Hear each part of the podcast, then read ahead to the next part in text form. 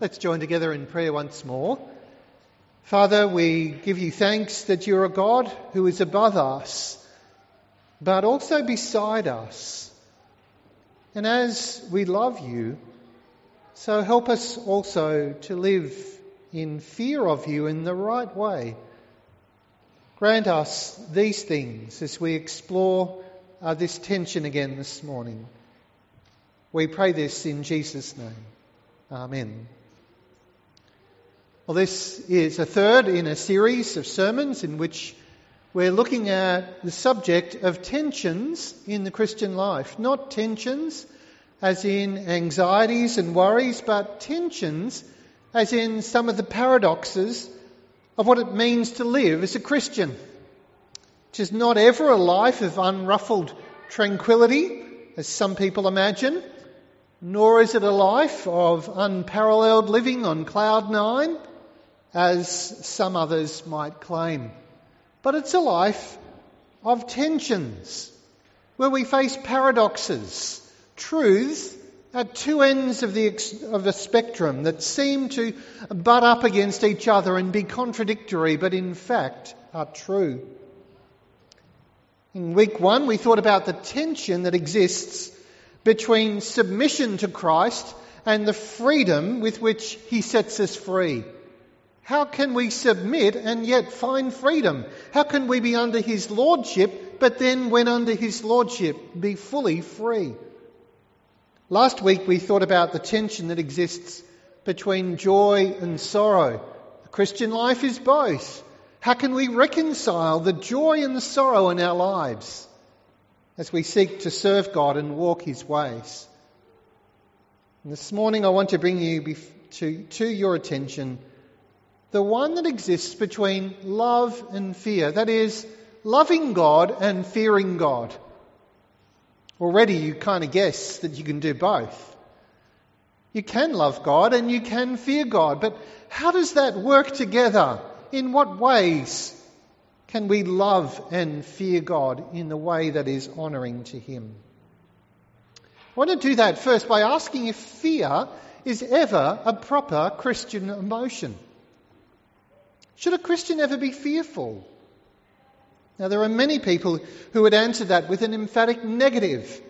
A fear, they would say, is not only plainly forbidden, but it should not be evident in the lives of God's people. For example, in the Old Testament, as we read from Psalm 34 this morning, we heard David say, "I sought the Lord and he answered me, and he delivered me out of all my fears."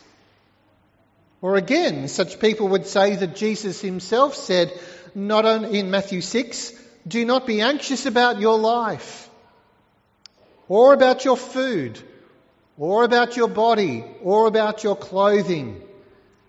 And he said to his disciples, 'Be of good courage, it is I, do not be afraid.'" Or they might say the Apostle Paul said, "God has not given us a spirit of timidity and fear, but of courage." And again, as Paul wrote to the Philippians, "Do not be anxious about anything. Have no fear." So faced by this battery of biblical texts, it seems the point is well made that fear is something that should not be found among us, generally. But the matter is not as simple as that, is there? Is it? For although the Christian is not to be afraid of life or death or of any human being or any circumstance or any combination of any of these things, yet there is at least one person, according to Scripture, whom we should fear, and it's right to fear. That's God himself. So the same Old Testament psalm, the same Old Testament which says, "The Lord delivered me from all my fears," also says, "The fear of the Lord is the beginning of wisdom." The same Jesus who said, "Fear not those who kill the body," as we read from Luke 12 this morning, also said, "I will warn you whom you should fear. Fear him who has the power to destroy the body and soul in hell. Yes, I tell you, fear him." And of course, he was referring to God. So this narrows down the field a little bit, doesn't it? We're not thinking about fear in general, but about the fear of God. And so the question becomes, what is our true attitude to God? Are we to love God? Yes, of course. Are we to fear God? Yes, of course. And if we're to do both, how do we reconcile them? So we come to a text that will help us greatly from the pen of the Apostle Peter. Thanks, Felicity, on the screen. In his first letter, chapter 1, verses 17 to 19. "And if you call on him as Father, who judges impartially, according to each one's deeds, conduct yourselves with fear throughout the time of your exile." And it goes on, "knowing that you were ransomed from the futile ways inherited from your forefathers, not with perishable things such as silver or gold, but with the precious blood of Christ, like that of a lamb without blemish or spot." This text will provide us with the answer, the following three things that will help unravel the tension between fear of God and love for God. First, note the condition that Peter raises. You'll notice the emphatic words at the beginning of verse 17, something in the Greek that's even more emphasised, and those words are if. If as Father. If as Father you invoke his name. That is, if this is the case, then this is the case. And we should not be in any doubt that we do call upon God as Father. The Lord Jesus gave us permission to do that. He issued us a command to do that when he said, "When you pray, say, Our Father in heaven." In the Sermon on the Mount, Jesus made it plain we are to think of God as Father. And we are to address him, not in a heap of empty phrases like the pagans of the day. He says, "Because your heavenly Father knows what you need. Therefore we can ask, seek and knock in childlike simplicity." And we can do this because if we who are evil, as Jesus says, know how to give good gifts to our children, how much more does our heavenly Father know how to give good things to his children? So we do invoke God as Father. It is, in fact, your privilege as a believer to invoke God as Father, to call upon him as Father.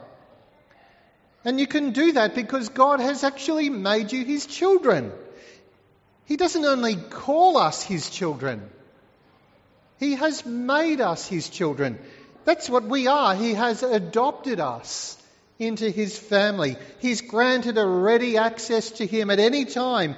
He means us as his children to love him, to trust him, to call upon him as our loving heavenly Father.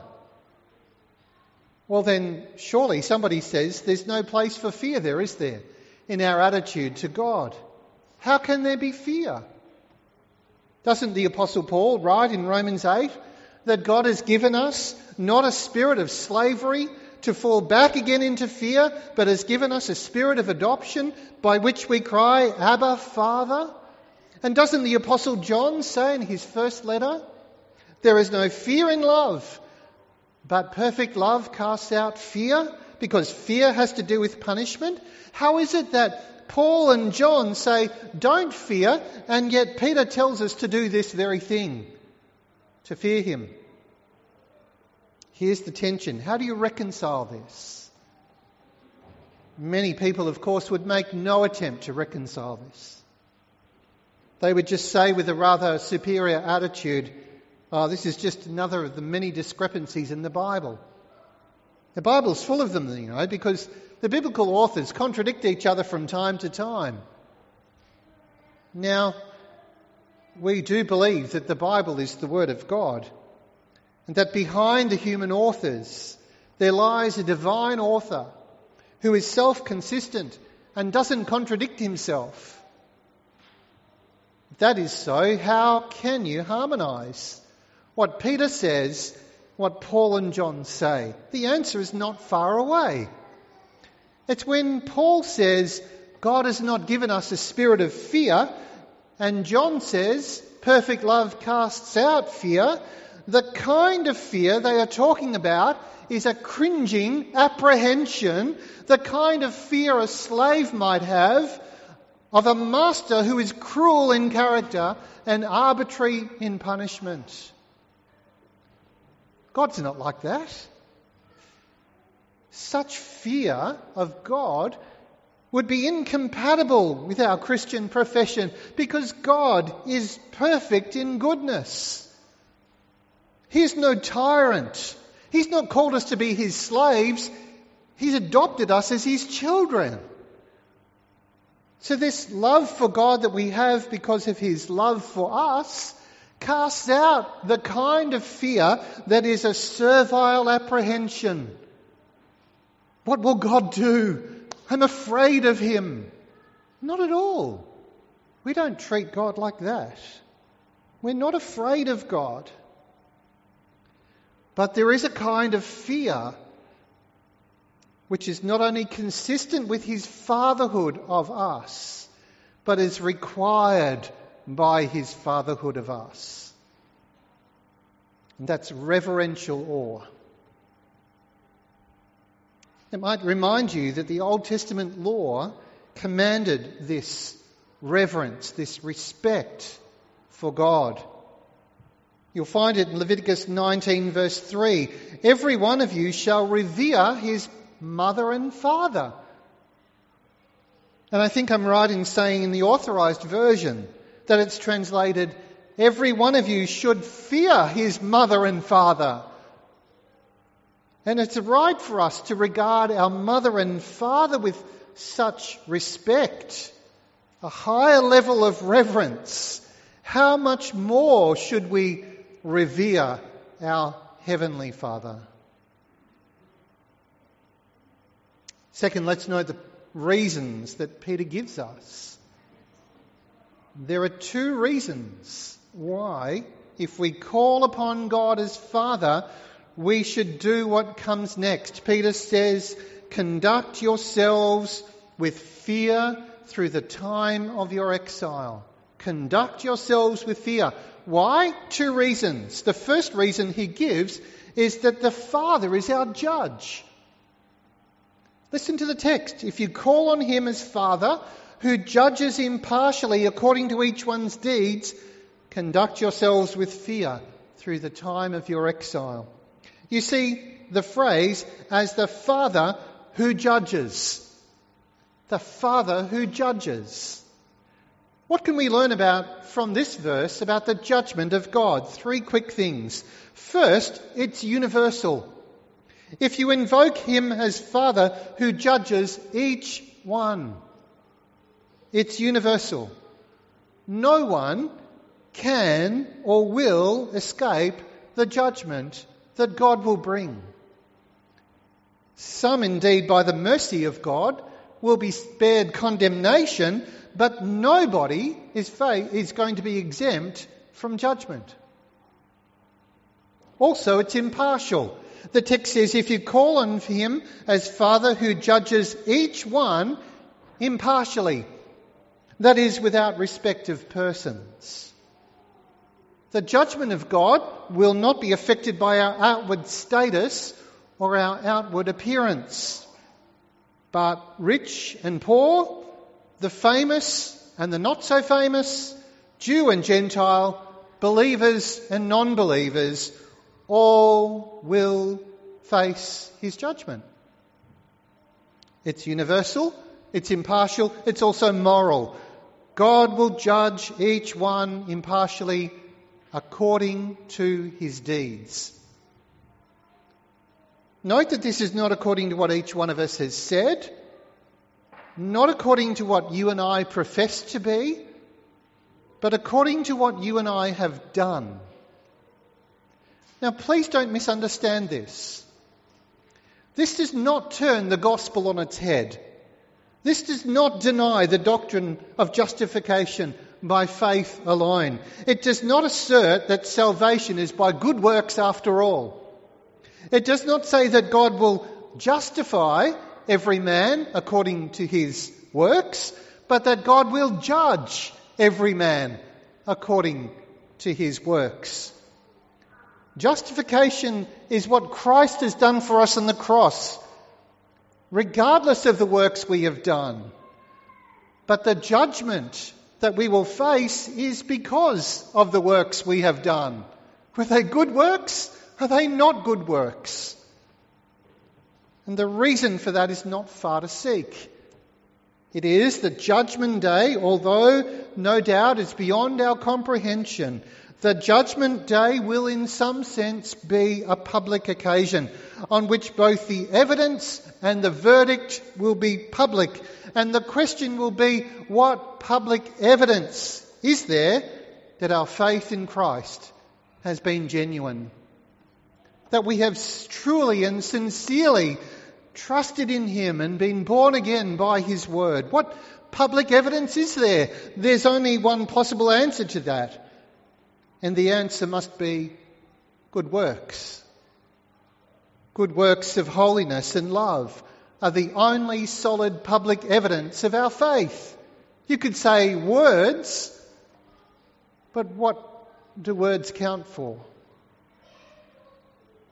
That's why in the letter of James he says, I will show you my faith by my works.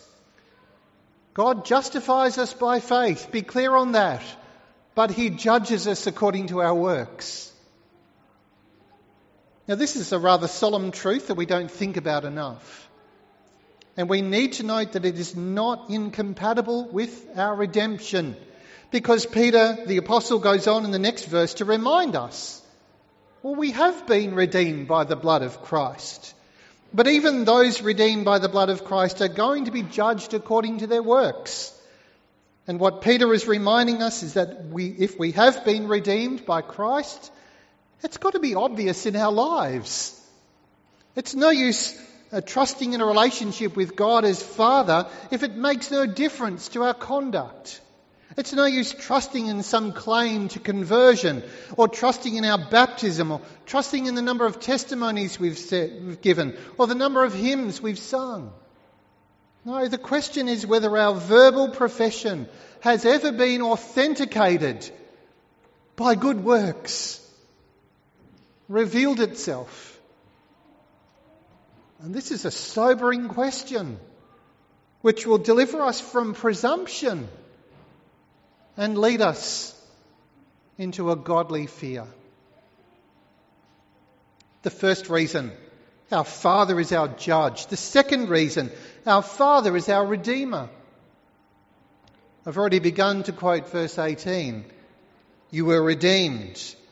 And you know this, he says. You'll notice how that sentence begins. You know that. And if you know that, then it will lead you into a life of godly fear. Peter draws an analogy here between the believer's salvation from sin and Israel's deliverance from Egypt. In both cases, there was bondage, Egypt on the one hand, and the futile ways, pagan ways, inherited from our fathers on the other. And in each, there's a divine deliverance through the shedding of blood, through the shedding of the Passover lamb. In the case of the deliverance from Egypt, and the shedding of blood of Christ, in the case of deliverance from sin. And in this salvation, we've not been redeemed by something that's perishable, like money, but by the blood of Christ. Knowing this, Peter says, recalling the infinite costliness of your redemption, this will keep you humble. This will enable you to pass the time of our pilgrimage here in fear, in godly reverence. Now, looking back over what we've mentioned are these two reasons that Peter gives us, holy fear and our love and relationship with God, we're reminded to not presume upon the fatherhood of God in a facile, glib or superficial way. And we do this by remembering that our Father is our judge and that he is our Redeemer.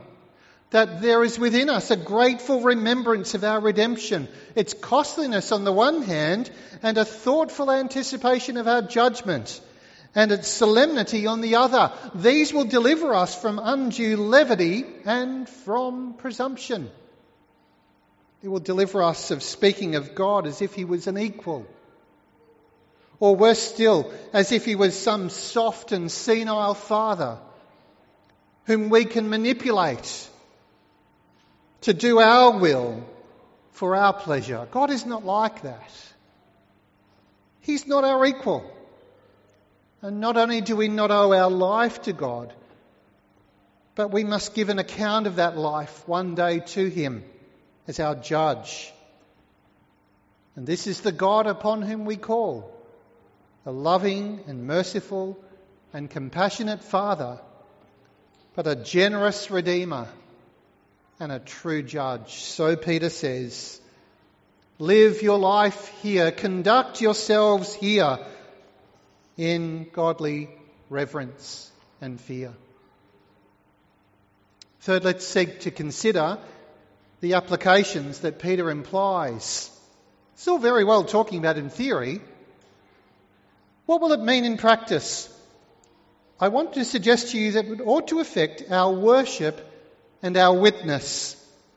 For these are the things in the context of what Peter is writing.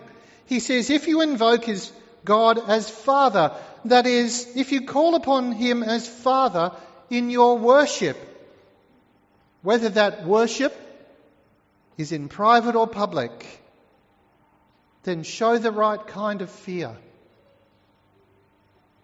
Don't you think then that it follows that all our worship could do with more reverence? And isn't that the missing aspect of worship today in so many parts of the world?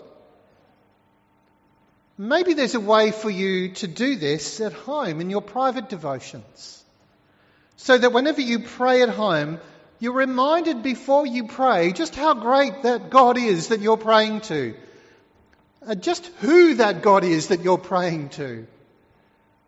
There's nothing to be gained by barging into his presence without taking time to remember who we are speaking to. Some people suggest there's a place for considering your posture in prayer. Perhaps there's a case for something that might reflect outwardly that your heart's about inwardly. Of course, you can pray anywhere at any time, and there are no set rules.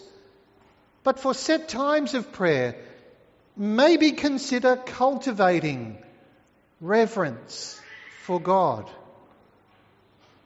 And if that's true of private devotion, how much more is that true of public devotion? Preparing yourself for worship, for public worship, is also important. Now, that's not always possible in every situation, but any kind of preparation is better than no preparation whatsoever. So that our hearts, when we come together, our hearts are prepared to receive the word of God and we respond to it. We need to come to worship in a quiet and a receptive and a prepared and an expectant mood, so that we can sing joyfully, so that we can pray thoughtfully, so that we can worship expectantly, so that we participate in the worship, not just be in church. So that when the veil is drawn aside and we stand, as it were, before the throne of God, mingling with the company of heaven, we actually do offer God due worship of our hearts. It applies, doesn't it, to our worship? Reverence for God. So needed. But it applies also to our witness. And Peter here connects this reverent fear of God with holy living. For the whole context of these verses are about holy living. You'll see that if you look at verse 15 and 16. As he who called you is holy, you are to be holy yourselves in all your conduct. The context is one of holiness. And I want to suggest to you that the greatest secret of living a holy life is this: live in the conscious presence of God. Live as though God was right next to you. It's why, for example, we read of Job in the Old Testament that he feared God and departed from evil. Ever noticed that combination? He feared God, he departed from evil. There is nothing like the fear of God to lead us to depart from evil. I do believe there is little holiness because there is such little fear of God. And if we had more of a fear of God, the reverent kind of fear, we would have more holiness. Let's conclude all this by bringing to you an example from the experience of the great hymn writer, pastor and preacher John Newton. An only child, John lost his mother when he was 7 years old. And he went to sea at 11. Years later, he became involved, as one of his biographers writes, in the unspeakable atrocities of the African slave trade, and he plumbed the depths of human sin and degradation. Then one day when John was 23 years old, his ship was in imminent peril in a storm, and he cried to God for mercy, fearing God that he would be his judge, and he was given that mercy. He became a believer. He never forgot that mercy and the costliness of his redemption.